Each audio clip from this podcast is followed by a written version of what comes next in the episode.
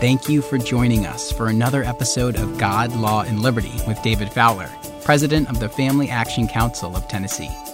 Every week, we are putting culture, politics, and law on a collision course with the truth of God's Word. And now, here's David. Welcome to this week's episode of God, Law, and Liberty. And as always, I'm delighted to have you with me. And today's episode is going to be part confession, I guess you could say, and part exhortation, and hopefully all encouraging. I've I confess to you that I've been oh, I guess struggling in anguish, perhaps even might be the right word, over what I've been doing the last 20 something years in politics in recent months. And I want to talk a little bit about that today. Why I've been so troubled the last few months about what I've spent my life doing and what God is teaching me about what I was doing and what I believed in the doing of it. Because, um, to be honest, I think it's wrong. And I see myself in so much of what I see going on in the realm of law and policy and politics. And so I hope this is beneficial to you. So I was thinking about how I would launch today and what I've just described. So I'm going to ask you a question. If I were to make the following statement to you, would you say, Yes, I am with you? count me in. Now, here's the statement. In the name of God, we will embrace and apply better than the godless the ways of the godless to achieve righteous ends. Let me repeat the sentence again. In the name of God, we will embrace and apply better than the godless the ways of the godless to achieve righteous ends. In other words, I can be godless better than you can be godless, and by my godless ways of doing things, more godless than you, I can do righteous things. Now, that was a tang tungler. Well, the point is, I've come to conclude that most of my life what I was doing in the name of righteousness, in the name of God, was nothing more than the way the godless do what they do. Only my goal was to have a righteous end and disregard the means or the instrumentality towards my end. And here's what, to be honest, has been troubling me. And I remember conversations early on that I had the potential with the Family Action Council of Tennessee to build a strong network of Christians who could be informed of what was really going on in the Capitol because, uh, you know, I knew the process. I'd been in the state Senate for 12 years and I was a lawyer. So I knew the games, the process, the procedure, the players and the law. And, and we needed somebody like that so we could marshal our forces and become a strong voice at the state capitol. Now, I'm also going to tell you, in part, that's why I left the state senate. You see, in the year 2000, the Tennessee Supreme Court was one of the early states to hold that there was a right to abortion in the Tennessee Constitution. I worked from the 2001 legislative session till I retired in 2006, trying to pass a resolution to put on the ballot an amendment to the Tennessee Constitution that would say there's no right to abortion. And and I did get it passed in the Senate. We were a more conservative body, but it was going nowhere in the House. In fact, over that 5-year period, it didn't even get out of a subcommittee in the House to a full committee, let alone through the calendar committee, let alone to the floor. And so I left and I thought, you know, I can keep beating my head against the wall here, or I can go out and marshal up the forces, let them know what's going on, let them know that our state is now becoming an abortion destination because we didn't have any abortion laws. And, and people would come across the border from Kentucky and Alabama and Mississippi and Arkansas and, and Georgia. You know, we border so many states uh, and have major cities on those borders, and people just coming across. We had even people performing abortions in motels, setting up abortion clinics in Memphis in a motel room and performing them there for people that would drive across from Arkansas. So, so that's what I said about doing.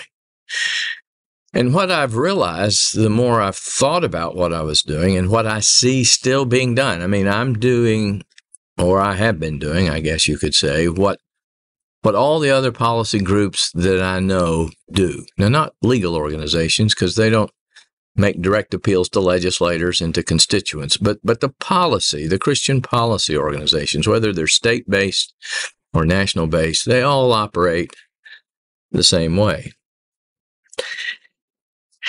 And I realized that the way we do things and the reason for the doing of them is the same as was formulated by Jerry Falwell in the Moral Majority in 1979 and by Pat Robertson and the Christian Coalition in the late 1980s. So essentially, consider this two preachers helped start organizations to marshal Christian voices, marshal Christian votes, and put pressure on legislative bodies to enact righteous laws. Now, that's exactly what the liberals were doing. And, you know, sometimes I think we ought to stop and say, if we're doing the same things the godless are doing, are we doing the right thing? Eh, but we justified it because our end was righteous. But the end should determine the means. That was a, a great statement by John Owens. Now, here's here's the thing about the ends. The ends should be to glorify God because that's why everything was created and why it remains in existence and continues in existence is for the glory of God. So if the end is passing legislation, then that means is a you know perhaps the best one and the liberals got it right. But if the end is to glorify God, then that should determine the means. And how does God get glory when we have uh, outdone the godless in their own methods and methodology. Maybe we get some satisfaction out of that. You know, I beat you at your own game. But I was thinking, are we playing the wrong game? Is that why now, uh, going on 40 something years, that, that we're worse off than we were? Remember, the, the moral majority got really started uh, around the issues of abortion and, and homosexuality. And it, and it wasn't until th- last year that Roe versus Wade was reversed, but we still didn't know what human beings were. And so every state gets to vote on whether the unborn are still persons and human beings. And we've gone from uh, fighting open homosexuality to same sex marriage now to transgenderism. And so you have to think if I keep doing things the same way, will I not get the same result? Now, Here's where I want to go with this today. It would be easy for us to pass this failure off as God, quote, succeeding in his plan to lead his people to temporal and cultural defeat. You know, that kind of overarching pessimism about Christianity was drummed into my head by preachers all my life. And, you know, to be honest, Jerry Falwell preached that same kind of pessimism. We need to escape and go to heaven. And yet, he was spending all this time and energy to change the laws. I mean, isn't that the polishing of the brass on a sinking ship kind of thing? But consider this if God created this world out of an overflow of the infinite and eternal love that is the triune and personal God. He didn't create out of any need in himself, any lack of fulfillment in himself. It was an overflow of the love that is God. Love is not something that's a part of God or an addendum to the God's being. God is love. His being is love. It is the source of all love. And if he intended to reveal himself in what he created, which we're told is the case, and if everything he created was very good by his own judgment and confession, then I don't think we can be pessimists. Even though pessimism dominates the church today. And here's why. To be cultural pessimists, we must believe that God decided to abandon his creation. But, but if that's the case, then the incarnation of his son and his death, resurrection, ascension, and promised return, um, they seem rather silly, to be honest. Why not just wipe everything out and start over from scratch and just do it better the second time? I mean, why didn't he actually do that in the days of Noah rather than let them keep thinking they could make some progress and would come to a better end when it's going to be a more miserable end? Right? At least he started over here, right? Uh, but but but not from scratch. But why why didn't he just do that? God does not abandon the work of his hands because if he did, the incarnation makes no sense. I mean, think about it. What was God doing in Christ by the Holy Spirit if not making all things new? If he wasn't instituting a new creation. And we see that being prophesied in Isaiah chapters 42, verse 9, 43, 19, chapter 65, verse 17. We see it mentioned in 2 Corinthians 5, 17 by the Apostle Paul.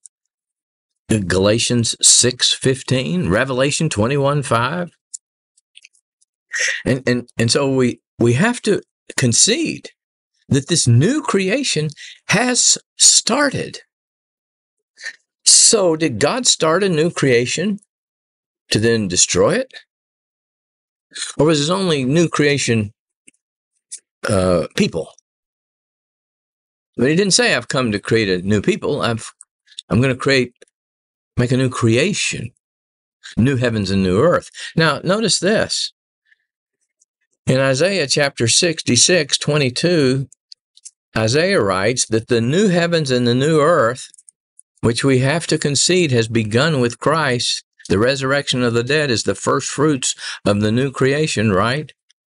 And and he insists that it shall remain before me. Not start and then get wiped out, done away with, and another new start. Now, here's something else that I just heard recently on uh, probably my favorite podcast, uh, uh, Knox Unplugged, Chuck Knox Unplugged. We were delighted to have Knox and uh, Jason Farley here with Dr. George Grant in Nashville. And if any of you want to host a live event in your city, let me encourage you to do it. But as I was listening to them the other day, this is this is what Jason said, or at least what I heard him say. Uh, these are in my own words, so if if I got it wrong, well, um, the fault lies with me. But we can't be cultural pessimists if what God wanted to reveal about Himself and what He made was the love that God is. Let me repeat that again. We can't be cultural pessimists if what God wanted to reveal about himself and what he made is that God is love. And here's why because God's love is not static, it's infinite, it's eternal, and it cannot diminish. God's love is of such a nature because it's infinite and eternal that our understanding of it, our experience of it, our understanding of it must grow deeper and must spread more broadly, not shrink in degree and in scope if what he created is to reveal the infinite, eternal nature of the love that God is. You see, we can debate verses of Scripture and try to proof text some kind of um, premillennialism or amillennialism or postmillennialism out of it. But when we come back to the beginning of our knowledge of who God is and what He's doing in creation, topics that we don't talk a whole lot about, we would see that, that there has to be a cultural optimism. God didn't say in Genesis 1, I want you to fill the earth with people who know me and then say, well, that idea was ruined. I'll go to plan B. God never has a plan B. We say that all the time, but then we act as if he went to plan B and he's got to remove us from here because this place is so polluted, it's not redeemable. And the new creation isn't going to be new enough and it can't grow from glory to glory until it reaches a final glory. No, no, no. We can't believe that. Why, there's a verse over here that says something that proves that to be the case when our problem is we don't know the God behind the verse to know how to read the verse. And, and we come up with pessimism as the cultural motif for Christianity. Now, when God is that impotent, well, then power is the only alternative you got. Marshal your forces and go to war. Right? God ain't going to fight for you. If you're going to prove anything, you're going to improve it uh, uh, by your own means and powers because God, right, He has this plan that we're all supposed to lose.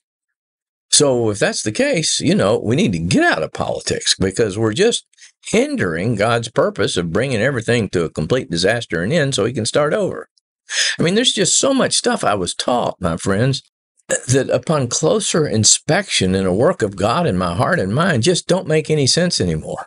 And Christians swallow it, I, guess, because we don't read the Bible well enough ourselves and do like the Christians did at Berea or Antioch and study the scriptures to see if that's what it says is so, and we're content with some little devotional book that skips around from point to point to point.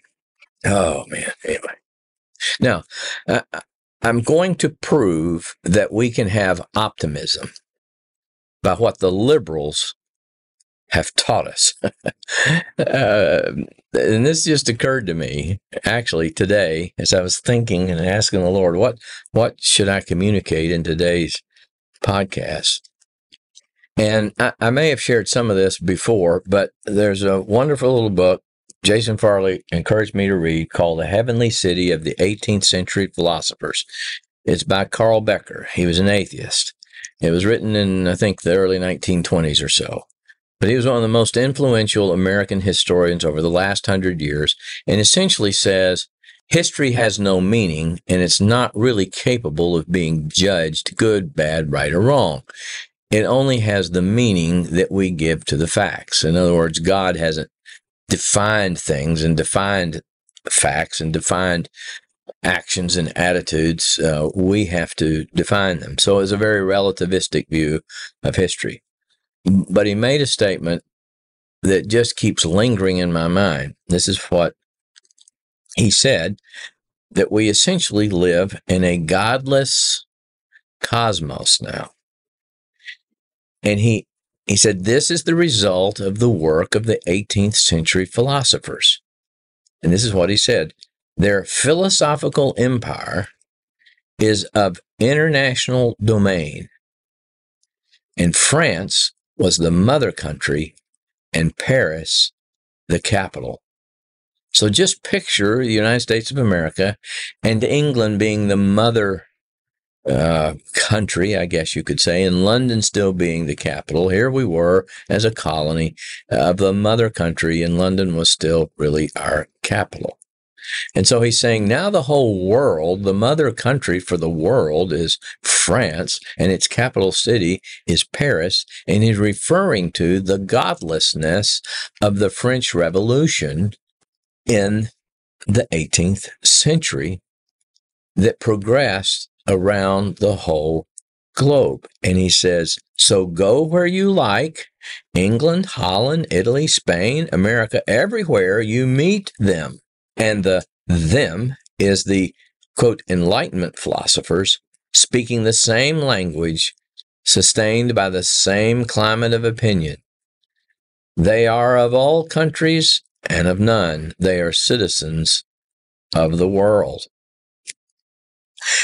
In other words, the whole world now lives in a cosmos devoid of any reckoning of the God of the Bible, except perhaps as being, you know, out there somewhere in a spiritual netherland uh, that these unenlightened, ignorant, non scientific Christians think they're going to escape to when they die. But if there is even any God, he's totally irrelevant.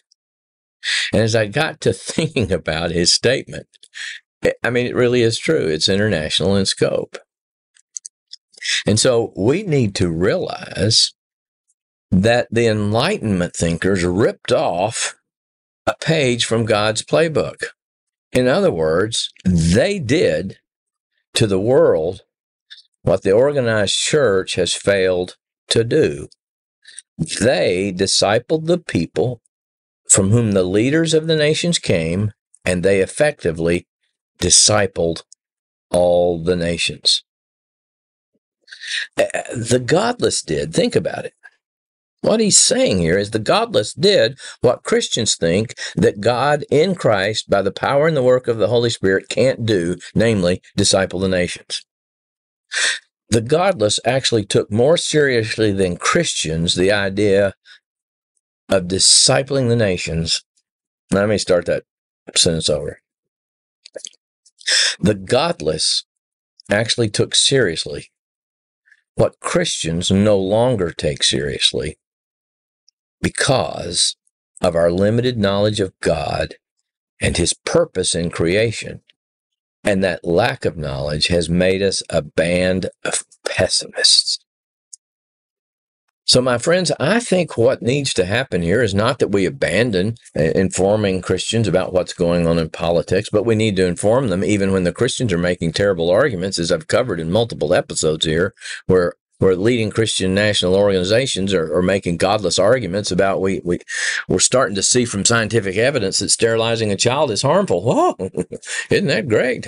We, got scientists now that are, are establishing the truth because there isn't really any human nature that's actually true that sterilizing children is per se harmful. No, we need some scientific proof about that. We need to tell people what's going on. We need to tell them accurately what's going on. We tell need to tell them, as I try to do here, do not support the organizations that have adopted the ways of the world, and not just in the way they argue, but in the in, in the belief system that if we can gather enough power, we can make the world. And God must sit in the heavens, and maybe He doesn't laugh at us like He does the godless but his heart must surely break, saying, Oh, would you wait for me? My eyes are roving still th- through the whole earth to find those whose hearts are fully mine that I can then support and go to war for. But as long as you think you can do it, have at it. Um, I mean, you have been trying since 1979 this way, and it's gotten worse. When will you cry for mercy? When will you look to me? When will you stop making the end, the passing of a law to stop it, a bad thing? When I want to bring about a good thing again. I had bought into the world's way of doing things because that's how the Christian leaders organize things. And I assumed the pastors were telling me this is how the world works. And so we have to get with it. And we need to marshal our troops. And God is saying, I'll fight for you, but You apparently think you can do it by yourself. And that's what I'm repenting of, my friends. That's what I think the church needs to repent from. We need to, I cautiously, these, these pastors that preach pessimism, in essence, inculcate the idea that if we'll just marshal our forces, we can bring about righteousness. God brings about righteousness and salvation. They belong to Him. And it's time we start spending more time coming to know Him and obey Him and do what He said. Disciple people who then can disciple a nation in the way the nation should go. And then righteousness will exalt your nation. Well, that's today's episode. And next week, I think what I'm going to do is talk about why I've given up on a biblical worldview unless it's set in a proper cosmology, an understanding of how the world works. Otherwise, we'll apply the worldview badly, as we've been doing. And I hope you'll join me next week for the next episode of God, Law, and Liberty. If you enjoyed this episode, please subscribe to the podcast. And if you want to help spread the word, please give us a five star review and tell your friends to subscribe too. God, Law, and Liberty is available on Apple Podcasts, Spotify, and wherever you listen to podcasts. For more information, please visit us at www.factennessee.org. That's factennessee.org. And please follow us on Facebook, Twitter, and Instagram at Fact Tennessee.